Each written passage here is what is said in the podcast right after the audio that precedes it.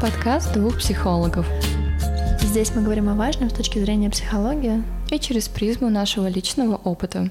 Всем привет, дорогие слушатели, с вами Юля и Наташа, и сегодня мы записываем второй выпуск про отношения, а, вернее как, первый был про любовь, сейчас говорим именно про отношения, про то, как они вообще с нами случаются, про то, какие кризисы бывают в отношениях, какие бывают стадии, и в конце я поделюсь своей историей, которая приключилась со мной совсем недавно, где я вляпалась в, в что-то, где было много манипуляций, каких-то много ходовок, пикаперских приемах. Я об этом обязательно расскажу, расскажу, как в это не вляпываться. Интригуешь с самого начала, на самом деле. Мне прям интересно, что это за история. И самое главное, как понять, что с тобой это происходит и как из этого выйти. Я думаю, что это будет полезно услышать. Может быть, кто-нибудь сможет применить это на практике. Я надеюсь. Я надеюсь, что да. Начиная тему отношений, наверное... Поговорим сначала про стадии или как вообще произ... как случаются отношения. На самом деле, когда мы составляли план выпуска, да, и говорили про этап становления отношений, про то, как все это происходит, я начала вспоминать, погружаться в воспоминания, как происходило это у меня. И, если честно, я как будто бы не помню этого момента. То есть я помню начало каких-то встреч, пару свиданий, и дальше как будто бы вы уже оп, и вы вместе. То есть как будто бы моя психика вытеснила момент, как все это перешло из знакомства в отношения. Но единственное, что я помню, как меня сильно захлестывали эмоции, что это было что-то нереальное, как будто бы. Я вот раньше вот не, не сталкивалась с подобным, да, с такими чувствами, эмоциями, и сейчас их стало раз в сто больше. Меня все это переполняет, я на этой энергии двигаюсь, мне все нравится, мне все классно, я погружаюсь в человека. И вот дальше уже начинается какое-то слияние, привязанность появляется к новому человеку для меня. Это был интересный опыт, но когда я вспоминала, как будто бы нет четкой грани. Не помню, как это произошло точно. Ну, это нормально. Вряд ли вообще бывает такой момент, в который ты, ты хоп и понимаешь, что вот теперь все, теперь ты влюбился, минуту назад не был влюблен. Это все постепенный процесс химии, психики, всяких таких штук. Но вообще, как мне кажется, мы всегда заходим в отношения с проекцией. У нас есть какая-то фантазия о том партнере, которого мы хотим видеть рядом, все равно мы про это думаем, какой он должен быть, и там выскакивают какие-то качества. И вот как только мы начинаем с кем-то общаться, и нам маломальски кажется, что этот человек подходит под нашу фантазию, мы автоматически дорисуем ему все нужные преимущества. Это и называется проекция. То есть мы проецируем свою фантазию на реального человека, влюбляемся, заходим с ним в отношения, у нас конфетно-букетный период, страсть, секс, все классно. А вот потом начинается самое интересное. Когда вы сталкиваетесь с первым кризисом, это момент, когда у вас разбиваются розовые очки. Когда вы понимаете, что, кажется, перед вами не та фантазия, о которой вы мечтали, а реальный человек со своими реальными особенностями. Можешь поделиться здесь своим опытом, в какой момент у вас это произошло, когда ты поняла, что перед тобой твой молодой человек, а не его идеальная версия? На самом деле у меня это произошло относительно недавно, при условии, что вместе почти пять лет. Я помню, что происходили какие-то моменты в отношениях, которые как будто бы не были нормой для других, но я закрывала на это глаза, потому что вот я видела в нем свой идеал, я понимала, что это то, что я хочу, ну, точнее, я наделила этого человека какими-то определенными качествами, я в них верила, даже если, например, другие вокруг понимали, что что-то происходит вообще не то, и, скорее всего, так не должно быть. И я помню, что как будто бы у меня, с одной стороны, было мнение окружающих о реальности, да, происходящего, а у меня были вот эти вот влюбленные глаза, у меня были вот эти вот эмоции, я видела идеал. И, конечно же, мне казалось, ну как так? Как я могла ошибиться сама с выбором человека? Ведь он для меня такой прекрасный, я его так люблю. И в один момент произошло какое-то определенное событие, скорее всего, дошло до точки кипения, когда я поняла, что так больше быть, ну, так больше происходить не может. И вот в этот момент у меня открылись глаза, и я увидела, что это реальный человек с таким поведением, с такими моделями мышления, такой картиной жизни, а не то, чем я его наделила. И вот здесь был момент сильного разочарования, во-первых, в происходящем в целом, я имею в виду отношения, какая-то близость, что как будто бы ты все это время жил совершенно с другим человеком, а сейчас появился новый, и тебе нужно уже коммуницировать с ним, общаться, строить отношения и так далее. И в какой-то момент мне стало очень больно от того, что я так идеализировала человека, я так его, такими качествами его наделила, что для меня он просто Господь Бог стал, ну вот на полном серьезе. То есть, получается, он был на каком-то пьедестале Бога, потом резко с ним да. свалился. Как ты в этом разочаровании справлялась? Как вы решили сохранить отношения? Что с ним происходило? На самом деле, в этот момент э, у нас начались сильные конфликты, сильные кризисы. Мы постоянно то сходились, то расходились, то опять сходились. И вот это вот постоянные какие-то истерики, эмоциональные срывы. И как будто бы человек, он понимает, что для него он каким был, таким и остался. А у меня разрушилась картинка.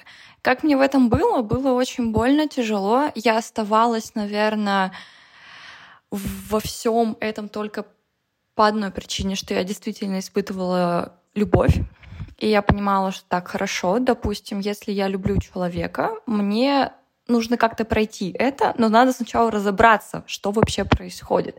И я долго не могла подойти к моменту, чтобы пойти в это, поговорить, понять, что происходит, что вообще чувствует и испытывает другой человек, что он думает по отношению всех этих ситуаций. Вдруг ему тоже что-то не нравится. Вдруг он, скорее всего, не вдруг, а точно, он тоже разочаровывается во мне, потому что я не тот идеал, который он мог себе нарисовать. И период вот этой дифференциации, отдаления у нас длился, наверное, ну, года два. Ого! Это прям долгий процесс, когда ты, с одной стороны, хочешь в это пойти, но до конца ты в этом разобраться боишься, потому что тебе кажется, что если ты узнаешь истину, она тебя разочарует, это правда, и тебе станет так больно, и ты пытаешься себя от этого оградить. И, наверное, только недавно, относительно, допустим, полгода назад, вот, то есть, грубо говоря, у нас было два года, потом два года слияния полного, да, погружения в друг друга, выстраивания этой привязанности, я бы сказала, даже зависимостей. И потом два года стадия дифференциации, когда вы то сближаетесь, то удаляетесь постоянно. И она могла бы пройти короче по времени, но это опять-таки у каждого своя история, каждый по-своему проходит эти стадии. Для меня это было долго только по одной причине, как я уже называла, я боялась столкнуться с правдой. Я не хотела ее узнавать, мне было слишком больно принять тот факт, что я могла ошибиться. То есть вот это, наверное, для меня было страшнее и больнее, чем столкнуться с реальностью. То есть именно что я совершила ошибку. Вот, и прошло, получается, около четыре года, и вот сейчас идет год, когда мы действительно перешагнули вот эту стадию, мы честно с друг другом поговорили, кого что не устраивает, кто в чем разочарован. Это был самый откровенный диалог и самый болезненный, если честно. До сих пор он по мне как-то моментами ударяет, когда ты слышишь в свой адрес, что человеку может что-то не нравиться в тебе, что ему может чего-то не хватать. Да, что ты не идеальна, и ему тоже может чего-то не хватать. То есть это не только односторонняя история про то, что тебе чего-то не хватает от парня, но и мужчине тоже может чего-то не хватать. И это норма, но это болезненная норма была для меня. И когда мы сели на кухне с этими списками, на полном серьезе читали, говорили, что кому как нравится. Но, кстати, вот тоже такая пометочка, для того, чтобы это было не так больно, я предложила еще написать моменты, за что мы благодарны друг другу и что нам нравится, чтобы это сбалансировать. Вот, стадия. Все, пусть будет так, да. Два года у нас было слияние, два года дифференциации. Мне в этом было больно, плохо, но я начала ходить в терапию, я начала учиться на психолога, это мне сильно помогло.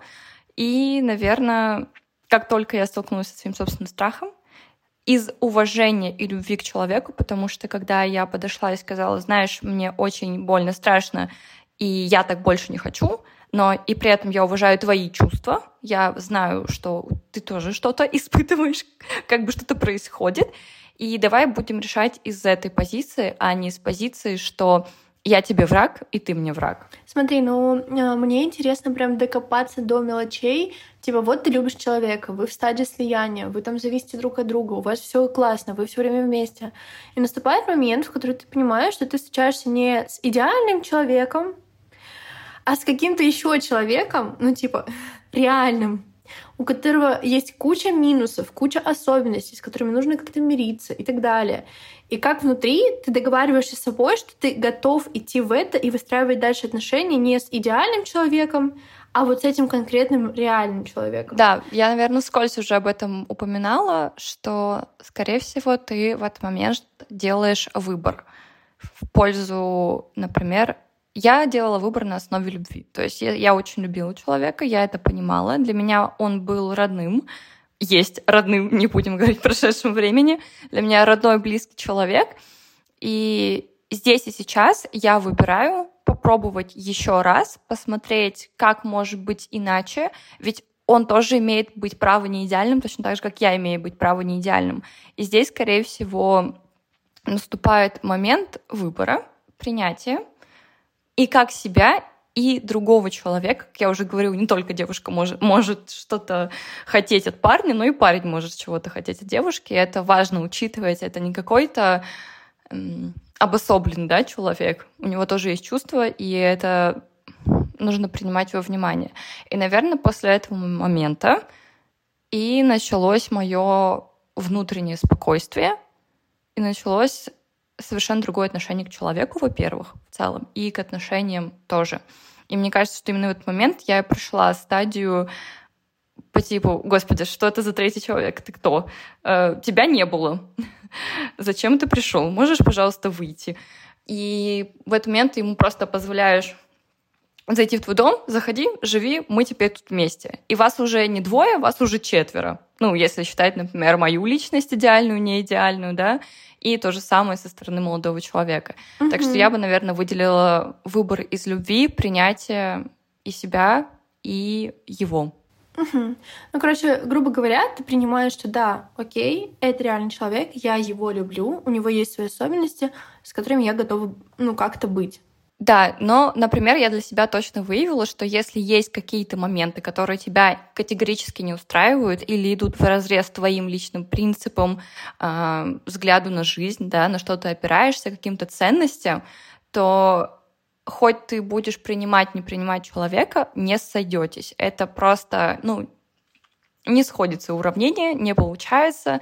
И у нас как раз-таки это было тоже частью конфликта, что у нас были разные взгляды на жизнь в определенных моментах, в определенных м- сферах. И я сказала тогда, что я тебя очень люблю, но есть момент, с которым я не готова мириться, просто из личных принципов, из понимания, что я не хочу, чтобы ко мне так относились, и я знаю, что я достойна, например, лучшего отношения к себе. Ну, без эгоизма, да, просто это реальное отношение к себе, которое ты хочешь получать в ответ на свою отдачу любви, заботы и так далее. И как раз-таки момент был в том, что мне было страшно, что человек скажет «Окей, пока». Вот это было самое страшное, потому что ты остаешься один и начинаешь задаваться вопросом, а правильно ли ты поступаешь, и когда я произносила эту фразу, мне кажется, у меня уровень страха зашкаливал просто от нуля до тысячи. То есть мне было очень страшно. И ну, раз мы сохранили отношения, значит, этот вопрос решился. Значит, все стало хорошо. И на самом деле, когда ты начинаешь объяснять человеку с позиции, что ты чувствуешь, да, вот именно из ценностей, то, конечно, становится проще понимать друг друга. И вот как раз принять-то ты можешь его, конечно, безусловно, но еще раз, если не сходятся ценности, будете постоянно циклично возвращаться к этому вопросу, и, наверное, все какие-то конфликты, кризисы, они будут строиться на вот этой разнице. И тут уже нужно будет думать, окей вам с этим или не окей. Будете, вы готовы на это идти или не готовы? Поэтому, наверное, тут тоже все-таки про выбор, принятие и любовь, да, вот все в это упирается. Ага, спасибо, что делишься тем, как это у вас, потому что это прикольно разбирать сразу на конкретном живом примере, потому что у меня сейчас нет такой возможности. Я еще хотела здесь добавить такую теоретическую ставку про периоды в отношениях. Они есть два основных периода: это слияние и разделение, и кризисы между этими периодами. То есть в чем суть вообще э, любых отношений? Там сперва все начинается со стадии слияния. Вы хор- вам хорошо вместе, вы не хотите друг друга покидать, все классно, круто. Но потом, когда розовые очки спадают, конфетно-пакетный период кончился, вы вспоминаете, что вообще-то есть другая жизнь. Есть ваши друзья, ваши хобби, ваши родители, ваши близкие, ваш спортзал любимый, куда вы хотите ходить, и вы хотите личное время. И там начинается стадия э, дифференциации или по-другому разделения. Вот. И важно, чтобы у вас началась эта стадия плюс-минус одновременно, потому что если она начнется не одновременно, это будет большой кризис в отношениях, где одному будет очень одиноко, и он постоянно будет догонять другого, а другой будет все время чувствовать себя поглощенным, ему не хватает личного пространства. В этом заключается такой первый кризис. И потом, когда вы договариваетесь про то, сколько времени вы проводите вместе, сколько по отдельности, когда у вас есть какие-то четкие более-менее рамки, и вы можете договориться про то, как это будет, скорее всего, у вас получится сохранить отношения или нет. Вот. И в целом всю жизнь э, вот эти две стадии слияния и разделения будут сменяться. Когда-то вы насытитесь обычной жизнью и вспомните, что у вас рядом есть классный партнер, вы захотите больше проводить времени, добавить искру в отношения. Потом вам снова станет скучно, пресно, вспомните про обычную жизнь. Вот это э, колесо сансары будет до конца дней. Эта цикличность, на самом деле, вот сейчас у меня тоже сильно проявляется, и как только мне стало скучно, я понимаю, что мне надо как-то насытиться извне, и я начала создавать какой-то для себя новый проект, о котором давно не читала, может быть, это было два-три года назад, когда я только задумалась, и как будто бы у меня сейчас нормализовалось что-то вот состояние, баланс. Что у меня, да, баланс вернулся, и мне сейчас хорошо. И, конечно, когда, например, бывают сильно загруженные дни, я прямо думаю, так, все, вечер только с этим человеком, выходные только с этой компанией, это мое время законное на отдых. Про слияние, про стадию слияния, как это происход... как это происходило у меня, именно в первые, наверное, месяцы я помню, что я как будто бы оградила себя вообще от внешнего мира. Я забыла про встречу с друзьями, я никуда не ходила, я была настолько погружена в человека, и самое интересное, я была погружена в его жизнь. То есть я включилась вообще во все, и когда я начала отдаляться от него, отделяться, возвращаться в свою жизнь снова, это было так непривычно, что как будто бы, что я раньше так жила, у меня были друзья, у меня были встречи, у меня были хобби, и на самом деле... Здесь действительно важен баланс, потому что когда я была сильно погружена в человека, я как будто бы потерялась. Но это было внутренне где-то на подсознании, что как будто бы я где-то не там, но эйфория, страсть, все захватывает тебя, и ты погружаешься. И вот у меня как раз тоже так было. И так интересно вспоминать, что моментами я и с друзьями сильно ссорилась из-за того, что я ушла в эту стадию слияния с человеком, и я просто забыла про всех.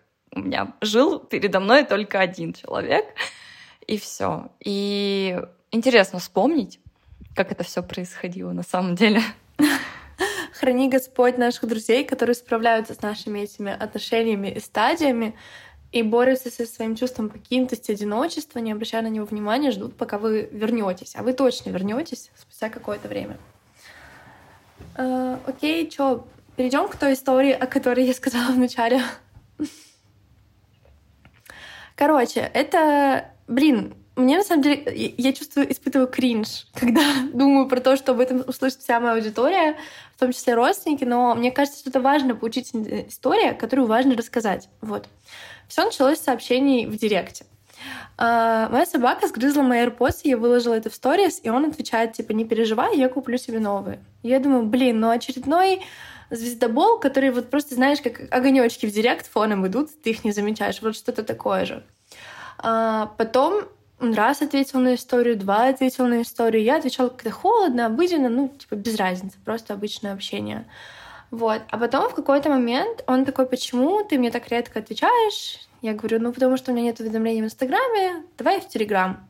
Не знаю, чё мне, что мной тогда двигало, зачем, но, в общем, перешли в Телегу. Прошло два дня, я опять холодно отвечала, он опять говорит: в чем дело. Я говорю: слушай, давай я тебе скажу прямо, мне, типа, неинтересны сейчас отношения ради отношений. Я хочу семью, брак, детей, хочу серьезное. Мне важны поступки, а не слова. На что он мне отвечает просто огромным полотном сообщения. Я сейчас руками показываю размер этого сообщения, где он такой: да, наконец-то встретил девушку, которой важна семья, а не мои деньги. Я тоже очень хочу, там, я долго не был в отношениях, в последних вообще разочаровался в девушках. Ну вот, наконец-то встретил ту самую. И я смотрю на это и думаю, что-то не так.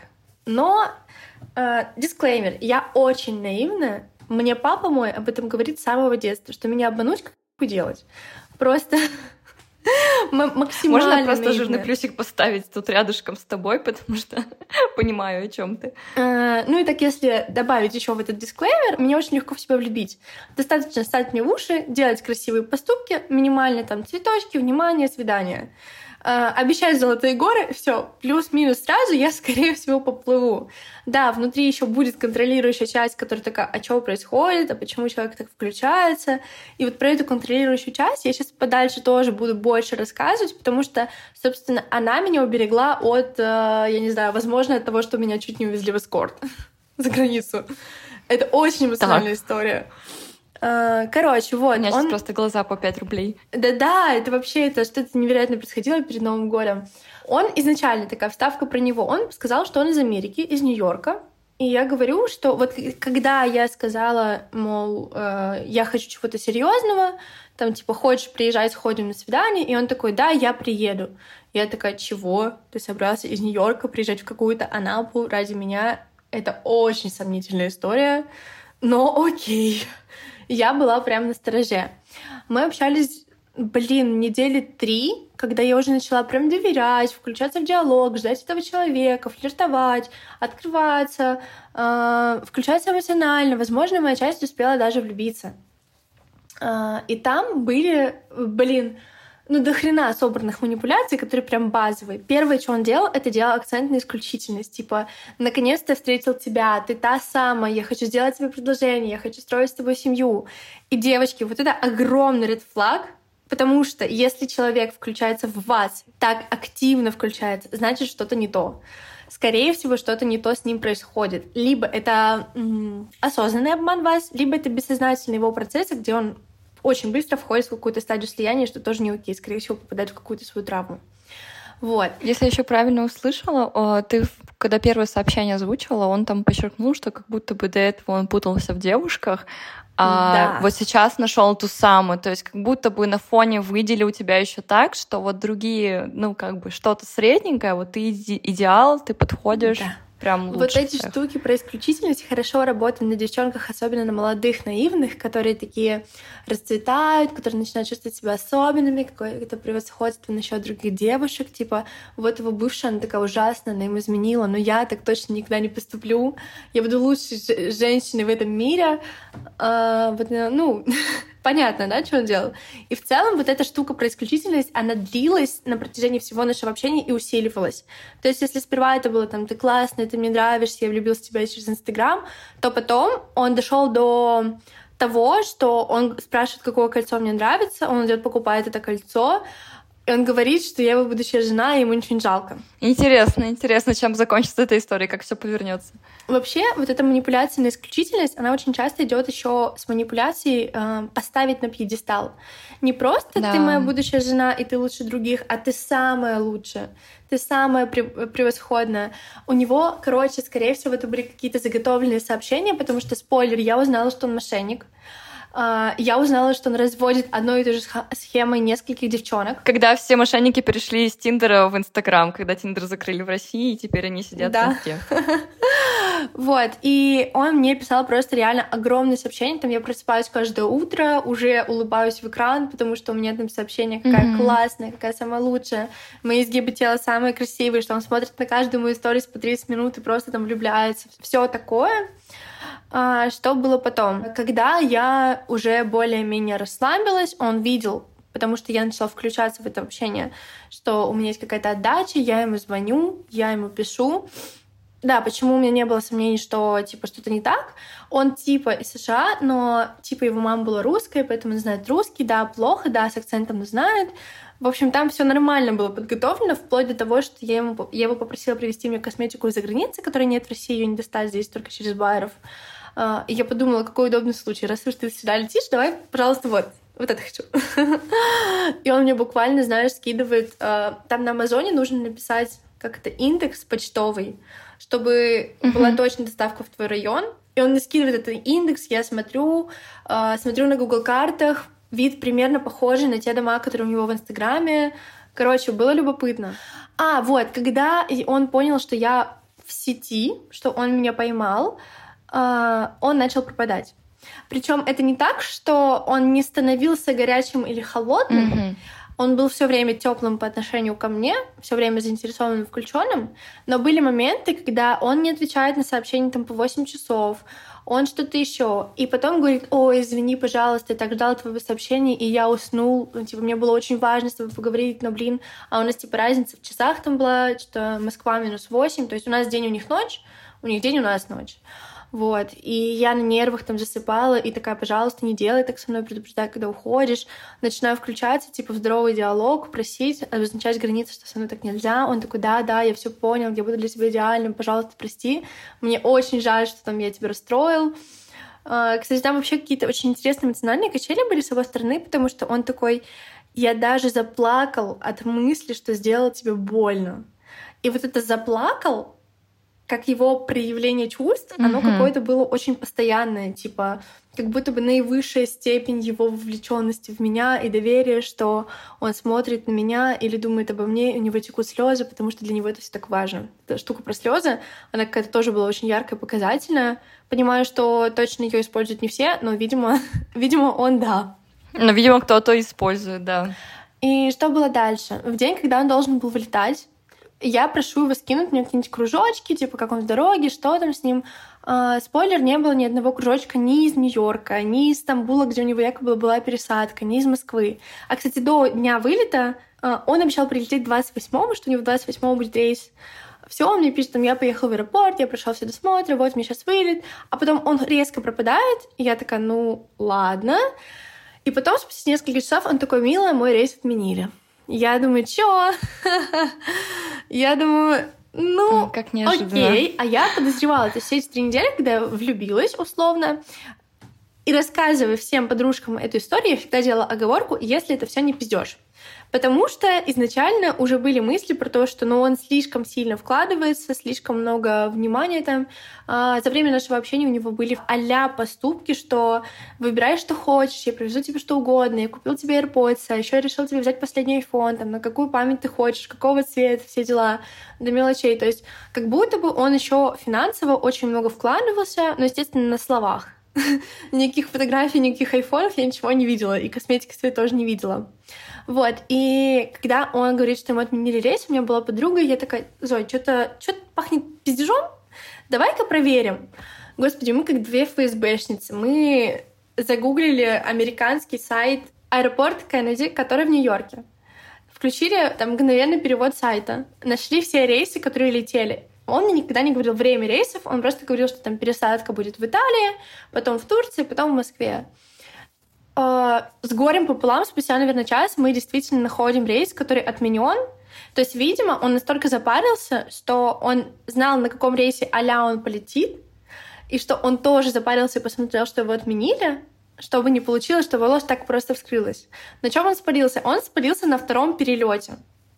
А вообще, зачем ему нужно было в России? У него здесь сейчас живет мама, по его словам, и что он планировал с ними отметить Новый год, и что он собирался в Россию и так, но вот может там из Москвы прилететь в Анапу ко мне на свидание. И в день, когда он должен был лететь, естественно, я повторяю всю эту историю с тем, что нужно прогуглить все рейсы, посмотреть все что угодно, он сказал, что ему поменяли билеты, и якобы пересадка в Милане отменяется, не в Милане, а в Италии. То есть нам было нужно заплатить настолько, чтобы еще узнать, в какой именно город в Италии он летел в первый раз, но мы там вообще нормально так все это прогуглили. И вот во второй раз он такой: я буду в Москве в девять ноль пять тридцать первого числа. Я думаю: о, сейчас мы вообще все сделаем легко. Мы заходим на сайт Aviasales, не реклама Aviasales, начинаем гуглить вообще рейсы Нью-Йорк-Москва, чтобы совпало время конечного прилета. И мы нашли рейс, который стыковочный Стамбул-Москва, который, правда, прилетает там в девять ноль пять вечера. Вот. Но он проебался с первым рейсом, потому что из Нью-Йорка в тот день в Стамбул летело четыре самолета. Первые два рано утром, второй, третий в восемь вечера, четвертый там в двенадцать ночи. А он мне пишет, что, мол, я поехала в аэропорт где-то типа часа в два дня.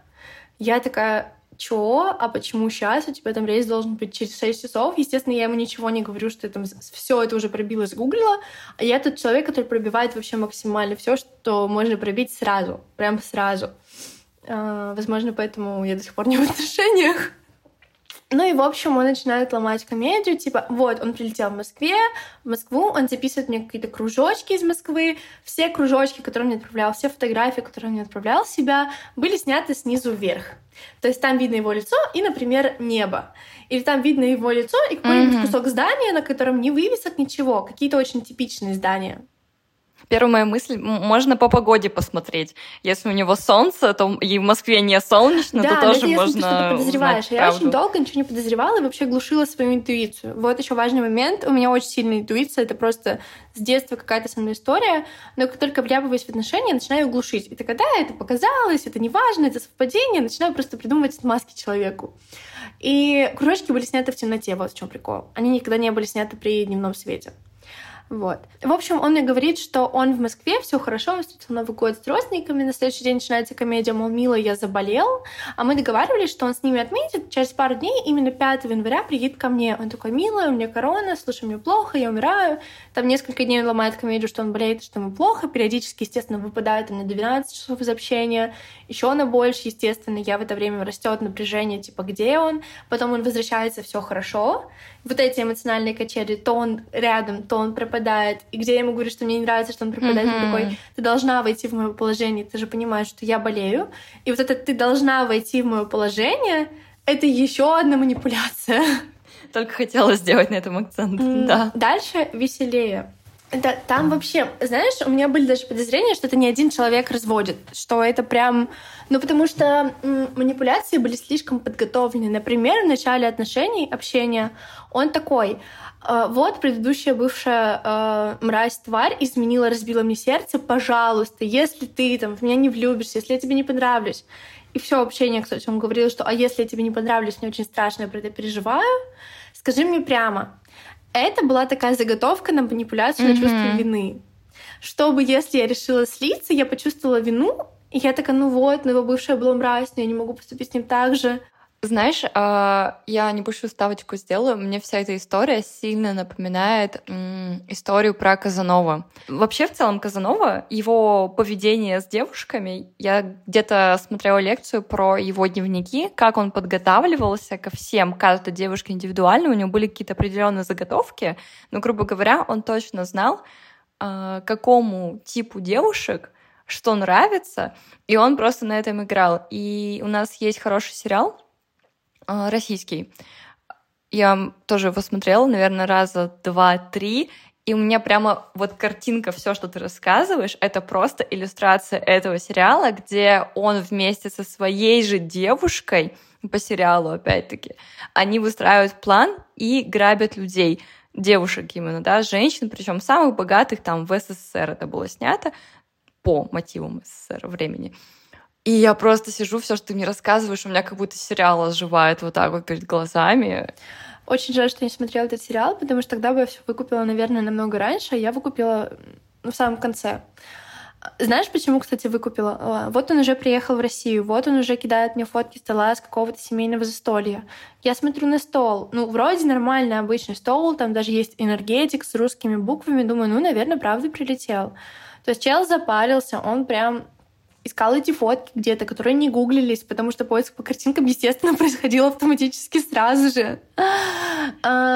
первого января с утра он мне записывает голосовое, типа, дорогая, я иду за хлебом, что-то такое. Я думаю, кто первого января ходит за хлебом утром? Думаю, это странно. И в тот момент я гуляю со своей собакой, как сейчас помню, и такая, блин, кажется, я опять глушу с собой интуицию, свою интуицию, но я обещала тысячу раз этого уже не делать. Наверное, к ней нужно прислушаться. А он мне еще скидывает фотку, где видно, вот дом стоит, и внизу надпись «Магнит». Я думаю, интересная фотка. Кидаю ее в общий чат с подружками. Они начинают пробивать эту фотку, и они находят этот дом. Он стоит в Краснодаре, а не в Москве. Они нашли прям этот же дом, но не эту же фотографию. То есть фотографии, скорее всего, делал либо он, либо его друзья, подельники, не знаю, как, как это назвать. Они нашли этот дом только потому, что его там выставляли квартиру на продажу на Авито. И дом фоткали с разных сторон. И там прям видно, что точно этот же дом по плитке, по дому, по ландшафту, по всему. И я начинаю смотреть на сам дом и занимаю, за, замечаю две детали. Во-первых, он сфоткал так, что видно, что стоят машины, но не видно номера. Соответственно, регион мы уже не можем посмотреть. Но он не учел, что там нет снега. Нет снега на козырьке магнита. Это, если честно, вот ты смотришь на фотку, тебе присылают, и ты сперва ничего не подозреваешь. Ну, потому что ты уже веришь человеку. Просто обычная фотка, магнит. О, наверное, в России. Вот так я подумала в первый раз. Когда я начала докапываться, я такая, опа, а где снег? А в Москве в Новый год точно был снег, до хера снега. И на всех козырьках, на всех подоконниках, на всем доме был бы снег. Его тут нет. Там даже видно чистую плитку. А второй момент, на доме на каждом огне, окне кондиционер. То есть вот эти на фасаде, знаешь, ящики... А, от да, да, да, да, я поняла. Да, вряд ли бы в Москве, конечно, много такое много для было. Москвы. Я просто понимаю, что в Москве не настолько много жарких дней, как в Краснодаре. Если в Краснодаре это жизненная необходимость, то здесь нет. Вот. И вот после этой фотки у меня начинается расследование. То есть до этого момента, до первого января я вообще ничего не подозревала. Там около месяца мы общались. И я начинаю раскручивать факты. И я нахожу двадцать пять пунктов, где мне написали... И либо я их не заметила сразу, либо я начала оправдывать человека. Угу. Сильно, конечно. И, естественно, там в ход пошли все возможности пробива. В России это сделать очень легко. У нас все базы в открытом доступе. Я не знаю, можно ли в подкасте говорить название штук, где можно пробить человека.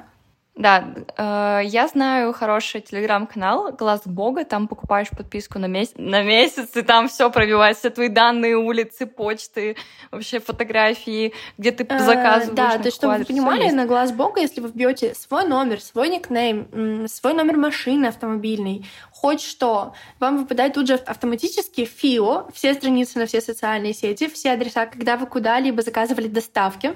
Там реально есть все. Угу. Плюс есть тот же самый GetContact. Там даже можно найти образование, где ты учился, в какой школе, куда ты ходил, какие кружки. Даже порой выпадает э, информация. Ну, паспортные данные там тоже в целом есть. То есть, грубо говоря, там можно вообще всю картину сложить. Про, кстати, про вот эту расширенную версию я не знала. Никогда не покупала именно расширенный поиск. Покупала базовый, и в целом его хватало. Ну, как минимум, через эту штуку я палила мужиков, которые ко мне подкатывают, которые женаты, знаешь, там, открываешь его страницу ВКонтакте, у него на заставке фотка, где он держит свою невесту в белом платье, и думаешь, как здорово, как классно, как это хорошо. Второе — это менее полезный GetContact. Все, что ты там можешь пробить, это просто как-то записано у других людей в телефоне, но иногда это полезно, потому что как раз у этого мошенника э, были скрыты примерно девятнадцать ников, а когда скрыты там не два, не три, а девятнадцать, уже точно должны закраситься подозрения, что что-то не так. Я начинаю анализировать его страничку, с которой он мне писал. Я начинаю заходить к нему в лайки. И если до этого он мне говорил, что в России, когда он там жил, учился, он ни с кем из девушек не общался, его сердце было разбито, ему это было вообще неинтересно и не нужно, то вот только я зашла к нему в лайки, и там просто одна треть — это накрученные боты, одна треть — это украинки, и одна треть — это русские девушки. Ноль американских девушек, друзей, вообще кого-либо. И я такая, так-так-так, пу-пу-пу, это любопытно. И при этом все, мы продолжаем с ним общаться, как ни в чем не бывало. Я продолжала ломать комедию, что я все еще влюблена в этого человека, что все еще очень жду его приезда. И если он там не приедет к пятому, то ничего страшного. Я все равно дождусь его, все такое. Если говорить о том, чем все закончилось, Сперва, естественно, на эмоциях я хотела ему сказать прямо, мол, я знаю, что ты мошенник, я знаю, что ты меня обманываешь, у меня есть железобетонные факты того, что, что ну просто неоспоримо, ты там не выкрутишься. То потом я подумала сделать хитрее и посмотреть, что будет. Мне стало интересно, куда все это ведет. Плюс у меня была проблема, мне нужно было скинуть хозяйке залог за квартиру. У меня тогда не было, потому что я потратилась перед дыре, очень сильно потратилась.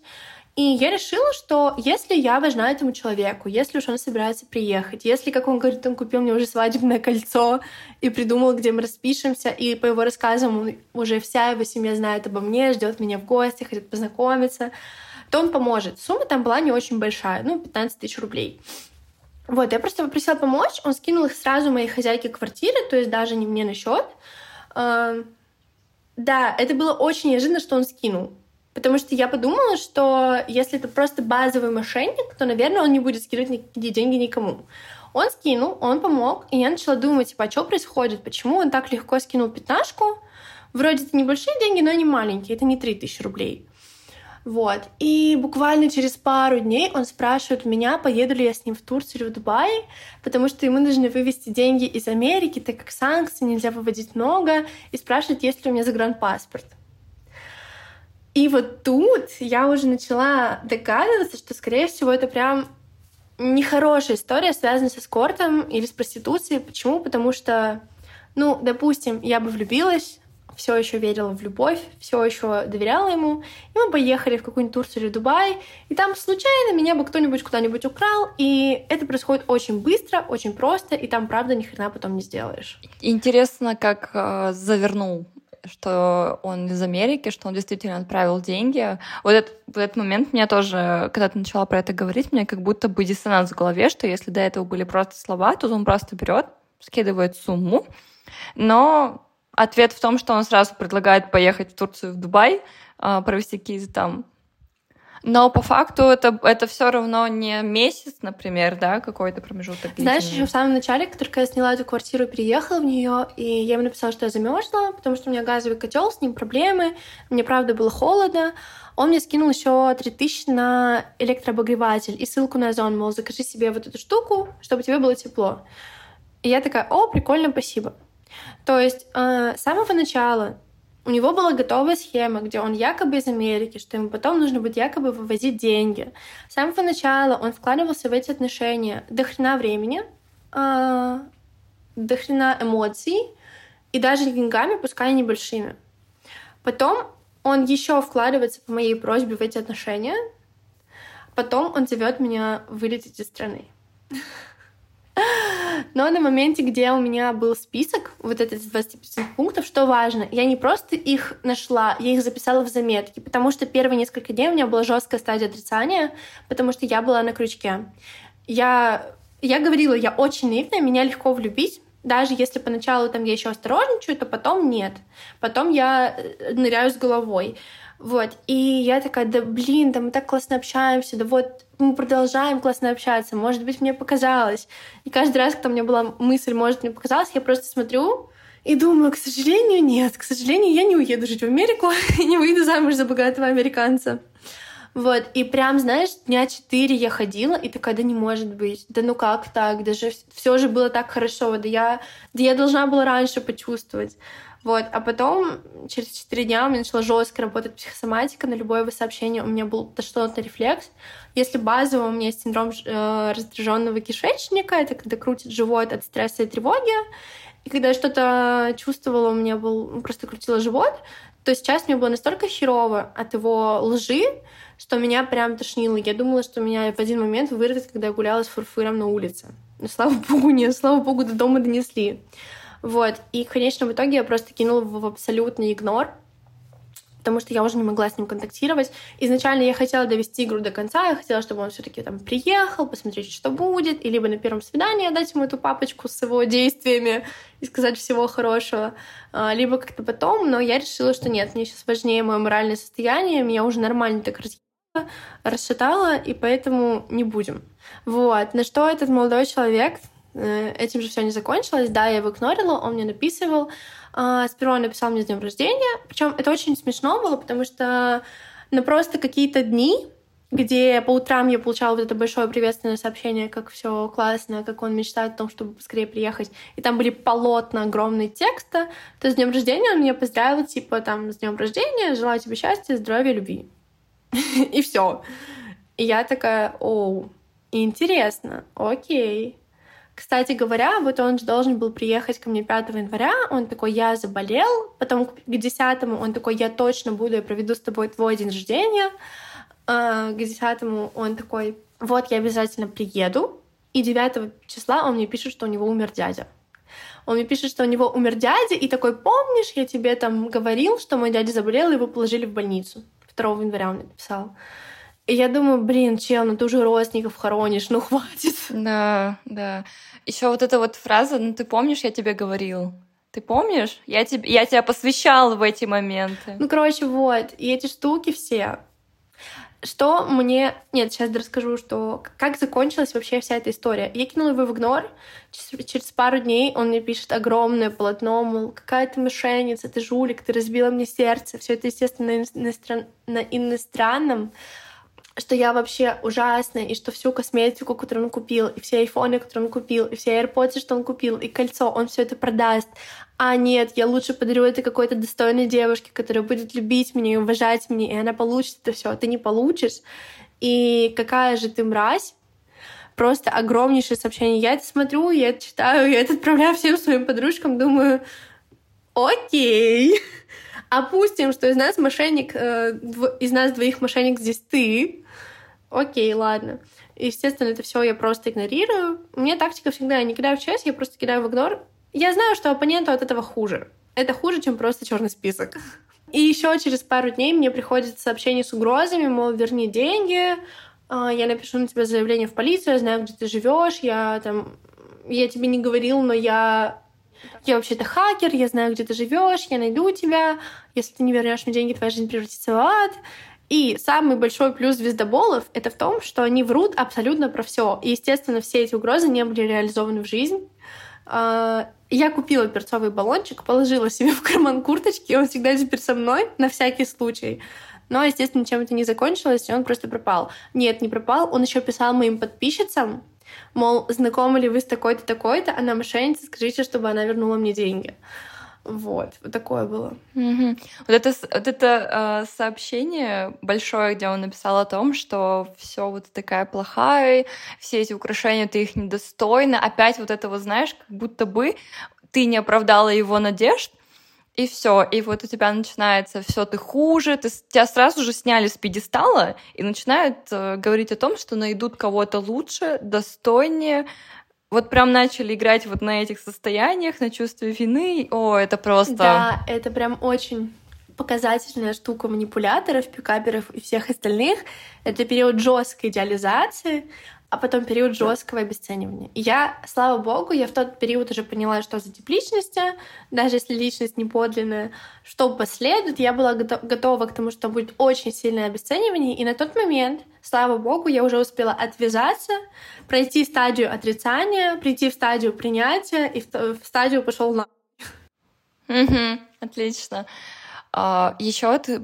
ты произнесла такую фразу, что почему я, например, в самом начале не почувствовал, но в начале истории, опять-таки, ты говорила о том, что у тебя уже появлялись мысли о том, что что-то тут не то, что как будто бы э, вот это вот «почему я раньше не среагировала». И вот это «почему я раньше» — это же тоже следствие манипуляции, когда ты всю ответственность берешь на себя, как будто это не человек плохой, а ты сама не заметила, что он плохой. Вот. И с бдительностью там тоже она в самом начале была очень чувствительна, я понимала все эти штуки, потом бдительность просто заснула. И она проснулась в момент, когда я перестала ее глушить. То есть это какие-то тоже полусознательные штуки. Ну это прям действительно как будто сцена из того сериала, о котором я уже говорила, просто подстроена под человека, даже запариться с рейсами, посмотреть, что, куда, во сколько прилетает, где какие пересадки, отправлять фотографию. Конечно, прокол сильный, что в Москве снегопады, а в Краснодаре как бы... ноль. Это, это действительно такой необдуманный прокол при условии, что как бы с рейсом запариться, а тут так немножко приколоться. Но теперь мы знаем новую схему, которая работает. как я понимаю, на других людях. Видимо, это уже опробовано и не раз, поэтому, девочки, будьте, пожалуйста, внимательнее. Да, естественно, я сейчас упускала очень много деталей и подробностей этой истории. В том числе я упустила, что мы с Фельков писали какой-то девчонке, которую он разводил по точно такой же схеме, и мы спросили... Вообще, это писала моя подруга, все делала, и она такая, вот, ты знаешь, такого-то, такого-то, и там девочка отвечает, да, типа, он мой парень. Она с ней переписывается, она такая, вот, я жду его из Москвы, пока он там отметит Дре со своими родственниками, не Дре, но Новый год. Схема реально одинаковая. Все вот эти огромные сообщения текст- текстовые, они, скорее всего, одни и те же рассылаются разным людям. А, как минимум трех девчонок я нашла, которых он разводил по одной и той же схеме, потому что она очень базовая. Когда он только на меня подписался, я это заметила, потому что он подписался на все мои аккаунты, на аккаунт комьюнити для психологов, мой основной, мой личный аккаунт, и он все пролайкал, все пятьсот постов. Везде. Это невозможно не заметить в настройках Инстаграма, когда ты смотришь уведомления, там везде его никнейм. И я уже в тот момент его заметила. И потом, когда я пробивала, кого он еще разводит по такой же схеме, я зашла к нему в лайки, кто лайкал его, и там уже нашла девчонок, у которых тоже все пролайкано. И там было очевидно, что это точно такие же девчонки, которым он точно так же писал. А, еще знаешь, в чем прикол? Когда он мне написал вот то огромное сообщение, что я мошенница, он такой, и да, я знаю, кто такой вот этот никнейм аккаунта фейка, с которым мы писали этой девчонке. И он такой, и многие девушки говорят, что я их парень, но на самом деле они это выдумывают, потому что хотят быть со мной. А, но я выбрал тебя... О боже, все хотят быть со мной. Быть со мной. Да, и это просто красной нитью тоже проходило сквозь этот месяц, где он такой, а вообще ты классный, а ты думаешь, что я мошенник? Ну, то есть сперва я вообще написала, типа, я не понимаю, почему ты так активно в меня включаешься, у меня здесь есть какие-то подозрения. И он такой, да я богатый, крутой, да секс есть в Америке, да есть классные девчонки в Америке, ты думаешь, мне кто-то нужен? Нет, это все потому, что это искренние чувства. Ну, там реально, вот знаешь... У меня в какой-то момент реально склалась мысль, что он не один это все делает, потому что настолько четко и структурно продумать все эти типы манипуляций, но это надо постараться. Ну, либо делать это не один год. Ну, может быть, не один год, при условии, что, грубо говоря, он нашел несколько, я предполагаю, что это может быть даже не один десяток девушек, кому он писал по такой схеме, перед Новым годом. Дорогая, я тебя очень люблю, ты самая лучшая, идеальная, я прилечу к тебе с другого конца света, я подарю тебе все, что ты хочешь. Рейс отменили, ту задержали, я заболел короной, дядя умер. Вот это, конечно, вообще для меня непонятно. Ладно, когда ты говоришь, что ты болеешь, но когда ты начинаешь э, хранить родственников, это уже какой-то... Действительно кринж. Ну как так но можно? Это, знаешь, это... На, на, на, повысить градус накала... Потому что... Ну да, да, понятно. Эмоциях. При условии еще вот эта лестница, да, действительно, которая нарастает, там, отмена рейса, я заболел, у меня тут похороны, это просто... А куда дальше? Мне вот интересно, а следующая ступенька, она существует вообще в этой цепи? Жаль, что, что мы этого хуже? Не знаем. Ну и слава богу, на самом деле. Чему меня научила эта история? Вообще, почему я не повелась? Ну, то есть как бы изначально повелась, но потом вовремя опомнилась. Предыстория. Меня несложно в себя влюбить. Достаточно каких-то красивых жестов, каких-то красивых свиданий, каких-то обещаний, лапшу на ушах, и я, скорее всего, поведусь. Я так вступала во все отношения, в которых была. Там были очень красивые ухаживания, там была подстройка под меня, под все, что я хочу, под какое-то волшебство. Я не знаю, была это подписано тогда или нет. Последние отношения. Человек по виду из моего инстаграма из окна понял, где я живу в Казани, начал присылать подарки, потом был квест по Казани. Да, да, да. Я, кстати, тогда, когда видела квест по Казани, думала, ничего себе, такое что бывает вообще. Человек так запарился. У меня было, я помню это, потому что у меня возникло э, чувство, что как будто бы это реальность вообще, ну так случается, действительно, что ли? Угу. Меня прям запомнило этот момент, да. Да.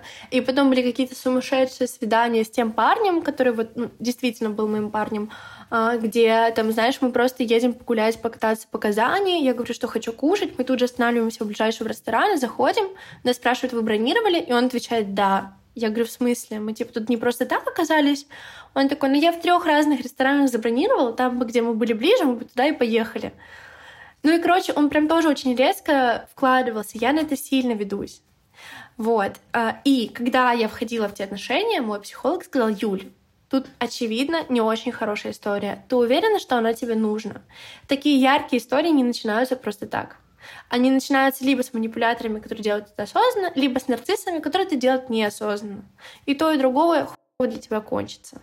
И вот эта мысль, в которую я очень не хотела верить, потому что я выросла на сказках про любовь, где принцесс добиваются, где есть э, Монтаки и Капулетти, где любовь до гроба, она должна быть яркой, она должна быть эмоциональной, либо мне вообще никакой не надо. И потом, когда я уже рассталась с тем бывшим молодым человеком, когда все закончилось так же быстро, как и началось, когда я страдала еще полтора года, ходила просто неделями на терапию, и когда мы разбирали пошагово вообще, что со мной происходило, какие стадии проходила в тех отношениях, уже с новым психологом, потому что, кстати, я ушла от своего прошлого психолога отчасти из-за вот этих отношений, потому что мне было стыдно ей признаться, что я все еще чувствую к этому человеку очень сильное чувство, что я снова о нем думаю, а я думала о нем постоянно. И вот новый психолог говорил те же самые слова, что и первый, что не бывает такого, что человек резко с ничего в тебя так сильно включается. Это не любовь. Вот. И эти слова моих прошлых психологов, моей терапии, моего опыта помогли мне понять, что здесь что-то не так, что так не бывает. Это хороший момент, чтобы рекламировать наши услуги. Приходите на терапию, разбирайте отношения, разбирайте свои механизмы, как вы влюбляетесь, как вы входите в отношения, чтобы не вестись на какие-то такие яркие истории. У меня, знаешь, осталось такое ощущение от этой истории. Меня прям затронуло за живое, потому что одна моя далекая знакомая, мы сейчас с ней уже не общаемся. Это было, наверное, на первых курсах университета. Я не буду считать, в годах сложно. Она как-то пришла ко мне домой в гости и говорит: знаешь, у меня тут парень, он из Парижа, он мне горы золотые обещает, он мне столько всего пишет, что-то было похожее. Но там, конечно, я не знаю, чем закончилось. Насколько я помню, она не включилась во все это, но какой-то момент, что вот э, манипуляции, вот эти вот все это было, проскальзывало. Я сейчас задумалась, сколько же людей, мужчин. Не факт, что мужчин, кстати, на самом деле... Э, Да, женщины делают все то же самое, да, только с другой стороны. Сколько людей а, участвуют и придумывают вот все эти схемы, и сколько в этом на самом деле а, психологии и продуманности, потому что ведь в каждом этом сообщении тебе уделяют определенную дозу внимания, тебе определенно закрывают твои потребности, какие-то первичные, например, то, что ты просишь, то, что ты хочешь. Человек включается в тебя, узнает все тонкости, что тебе необходимо, что тебе важно, и он на этом играет. Добавляет исключительность, добавляет вот эту всю э, романтизацию процесса, вообще все, что ты хочешь. Да, чувство вины, а дальше начинается вот это вот бах, все, если ты не, соглас- не согласна, прости, дорогая, но я найду вариант получше. И на самом деле... Я, знаешь, подумала еще о том, что если бы эта история была со мной года, например, два назад, я, я бы точно в это включилась, причем так сильно, что я не знаю, вот я задумалась, уехала бы я куда-нибудь вообще в другую страну или не уехала бы. Наверное, моя рациональная часть все равно бы победила, что это как-то странно, но понимаю, что я бы долго играла в, в это все, так скажем. Слушай, я... очень наивная, очень легко вхожу в отношения, если уж влюбляюсь, ухожу в них с головой, я бы, наверное, уехала. Ну, типа, зная себя, я бы могла. Еще зная мою импульсивность и вот эту опрометчивость, а, да ладно, разберемся как-нибудь. И замуж бы я вышла спустя месяц, скорее всего, потому что обе мои бабушки, которые прожили в отношениях, там, одна тридцать пять, другая больше пятьдесят лет уже, которые жили до брака, не жили, а встречались месяц, обе. Я бы такая: вот, это моя судьба, у меня в роду так же, значит, можно. Я бы нашла себе оправдание такому поведению. И если бы на самом деле не тот бывший из Казани, который устраивал мне вот эти романтические штуки, если бы не по там полтора года терапии после него и разбор, доскональный разбор всех этих особенностей, я бы тоже вляпалась. Ну, типа, вот вычеркни из моей жизни этот опыт, я бы повелась на эту историю. Мне кажется, я бы и сейчас включилась. Я вот просто прямо раз, э, пытаюсь эту историю как будто бы на себя переключить, посмотреть, как бы я в ней себя вела. Наверное, у меня бы тоже закрадывалось какое-то чувство, что здесь что-то не то. Угу. Намечается какая-то заварушка, куда я на самом деле не хочу идти.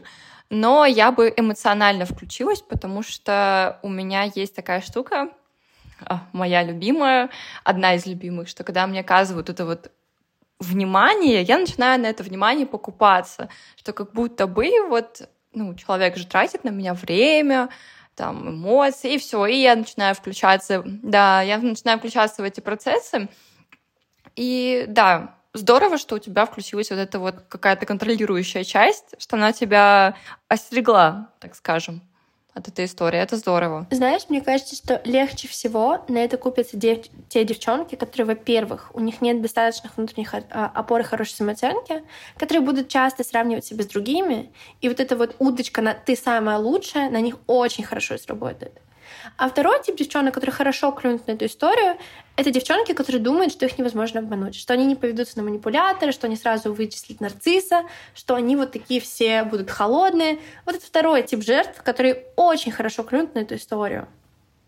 Знаю это, потому что я была такой девчонкой, которая такая: да меня, да я психолог, да я расскажу вас сразу, да вообще невозможно, на мне не работают манипуляции. А прикол манипуляции в том, что ты можешь о них знать, можешь их видеть, но все равно вестись, потому что так работает психика. Да, знаешь, я сейчас прямо, у меня какая-то буря эмоций внутри, потому что я понимаю, что мои отношения начались так же. На грёбаной исключительности, на вот всем этом процессе. И знаешь, я на, на всю жизнь запомнила эту фразу моего молодого человека, которую он произнес на, по-моему, первой неделе. Не думаю обо мне э, слишком хорошо, потому что я не есть такой на самом деле. Я еще такая сидела, думаю, говорила: да, ты же у меня хороший, да о чем вообще говоришь? И я понимаю, что сейчас у меня действительно, я в отношения зашла через манипуляции. То есть я Наташа, понимаю, что вот эта фраза про «не думай, что я хорош», извини, меня бомбит. Я на нее велась три раза. Первый раз с бывшим, который в Казани, который вначале в самом сказал: блин, я так боюсь разбить тебе сердце. Знаешь, что я ответила? Я ответила: не надо думать о моих чувствах, только я несу за них ответственность, и я точно справлюсь, я сильная девочка. Вторая такая история была на Урале. Я не помню, рассказывала тебе ее или нет, но, в общем, там я тоже познакомилась, тоже почувствовала что-то к человеку. А потом он мне говорит: слушай, я боюсь причинить тебе вред, я боюсь тебя сломать. И вот тут я уже такая: ой, тогда не надо. Он такой: подожди, почему не надо? Я тебе сейчас все объясню. И третий был вот этот мошенник. Удочка не сработала с первого раза. Да, и третий был вот этот мошенник, у него прям в шапке профиля было написано типа что-то там: я превращу твою жизнь в ад. Короче, какая-то такая же фраза про то, что типа лучше со мной не связывайся. Вот на которую да, хорошо да, ведутся да, девчонки. Да, да, да, да. Да, да, я просто понимаю, что действительно у меня вся история с молодым человеком закрутилась на этом. То есть, когда ты начала произносить вот эти вот эм, кто поведется, на какие, например, фразочки могут, да, я просто вспомнила, у меня как будто, знаешь, так флешбэк произошел, и я такая: твою мать. Uh-huh. А ведь я так реально и зашла в отношения, на причем действительно исключительности, о том, что ты такая хорошая, ты такая добрая, заботливая, ты будешь хорошей женой. Вот это, ну реально, действительно, это так работает. И я повелась на эти манипуляции по одной причине, что, наверное, на тот момент я не чувствовала достаточной эмоциональной связи с папой.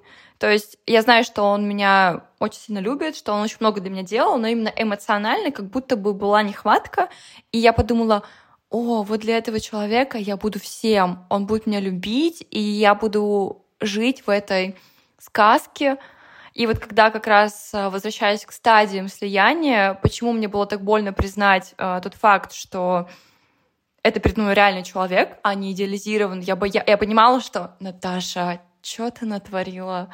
Куда ты вообще влезла? Это была моя первая фраза.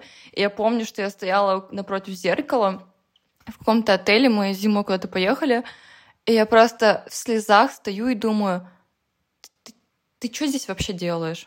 Вот это была моя фраза, после которой, кстати, у меня началась сильная перестройка внутренняя, я как-то начала больше фокусироваться на себе и вот потихоньку выходить, но вот сам факт вот этого, вот эта штука, это ядро. Но зато твоя потрясающая история показывает, что даже если ваши отношения начались с проекции и манипуляций, они могли быть бессознательными у вашего партнера, и это может перерасти в хорошую историю любви, которая, да, будет сложной, потому что отношения не бывают простыми, но это возможно, перейти на другой уровень. Большинство людей, даже кто, может, приходить, приходит в терапию, на опыте говорят о том, что вот я хочу здоровых отношений. Когда я спрашиваю, что такое здоровые отношения, как ты себе представляешь, все почему-то думают, что это вот по факту вот ты вступаешь, они сразу здоровые. Но, ребят, проблема в том, что они становятся здоровыми, когда вы налаживаете коммуникацию между друг другом. Не бывает такого, что вы два человека, даже если вы оба проработанные, в кавычках вот это вот слово, да, заезженное, все равно сразу не получится того, что вы себе наидеализировали. То есть это здоровые отношения, это работа. Давай уточним, что это работа не над отношениями, а над собой в этих отношениях. Да, работа над собой в отношениях. Ну, я бы, наверное, добавила, что это и работа в отношениях тоже, потому что я на своем примере буду ориентироваться, что мне было... Ну да, нет, согласна, работа над собой, потому что все, что я делала, по факту, это пыталась работать со своими паттернами, которые у меня устоялись, что особенно со своим любимым избеганием близости, вот это прям началось у меня тоже проявляться. Ну да, главное помнить, что здоровые отношения с неба не свалятся, к сожалению. Хотелось бы на самом деле, но, но до них можно дойти, если вы этого действительно хотите. Так если что... вы идете вместе, да. Да, если вы идете вместе, и вы оба этого хотите, то вы к этому обязательно придете. А, я еще хотела так напоследок докинуть про ту историю с тем мошенником, что, Давай. возможно, я ее рассказала как очень очевидную, где, ну, потому что мы называем конкретные манипуляции, которые происходили. Но когда ты погружаешься самостоятельно в такие истории, естественно, ты не видишь всех этих манипуляций сразу. Естественно, твои защитные механизмы психики, они включаются, и ты включаешься в эту историю. То есть там внутри нет ощущения, что тебя будет очень долго, этого ощущения нет. Оно может появиться только если есть какие-то, если у вас есть опыт, что вас уже похожим образом обманывали, если у вас есть знания о том, как это происходит, и вы можете сложить два плюс два, не доверяя человеку на слово, а все пробиваете. Мне очень помогло знание о себе, что я очень наивная, и годы тренировок не быть наивной. Проверять все досконально. Потому что первые три недели я такая, да мне не нужен GetContact, да мне не нужен Глаз Бога, да я доверяю человеку, да вот он прилетит, потом посмотрим, все потом, все потом. Но нет, хорошо бы это делать все сразу. Как же нас запариться, чтобы вот все это сделать, а? Ну, я думаю, что там, знаешь, там м, даже те пятнадцать тысяч были скинуты не просто так. Видимо, была четкая уверенность, что они точно окупятся. Как мне кажется, они окупятся, они э, окупаются в том случае, если чувство вины, на чувство вины сыграли очень хорошо. То есть либо запугали, второй вариант. Ну, в смысле, если девочка не знала истории бы всей, не заметила все эти штуки, и вот так реально вывести ее в Турцию, я не знаю, сколько нужно, сколько зарабатывают продавцы людей.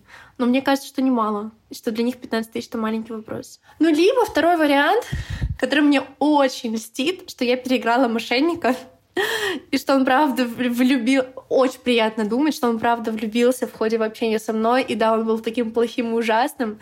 Видишь, как на мне легко работает манипуляция? Я даже сейчас на них ведусь. Это чувство исключительности, что именно мне он доверял, он точно хотел приехать, он точно хотел помочь.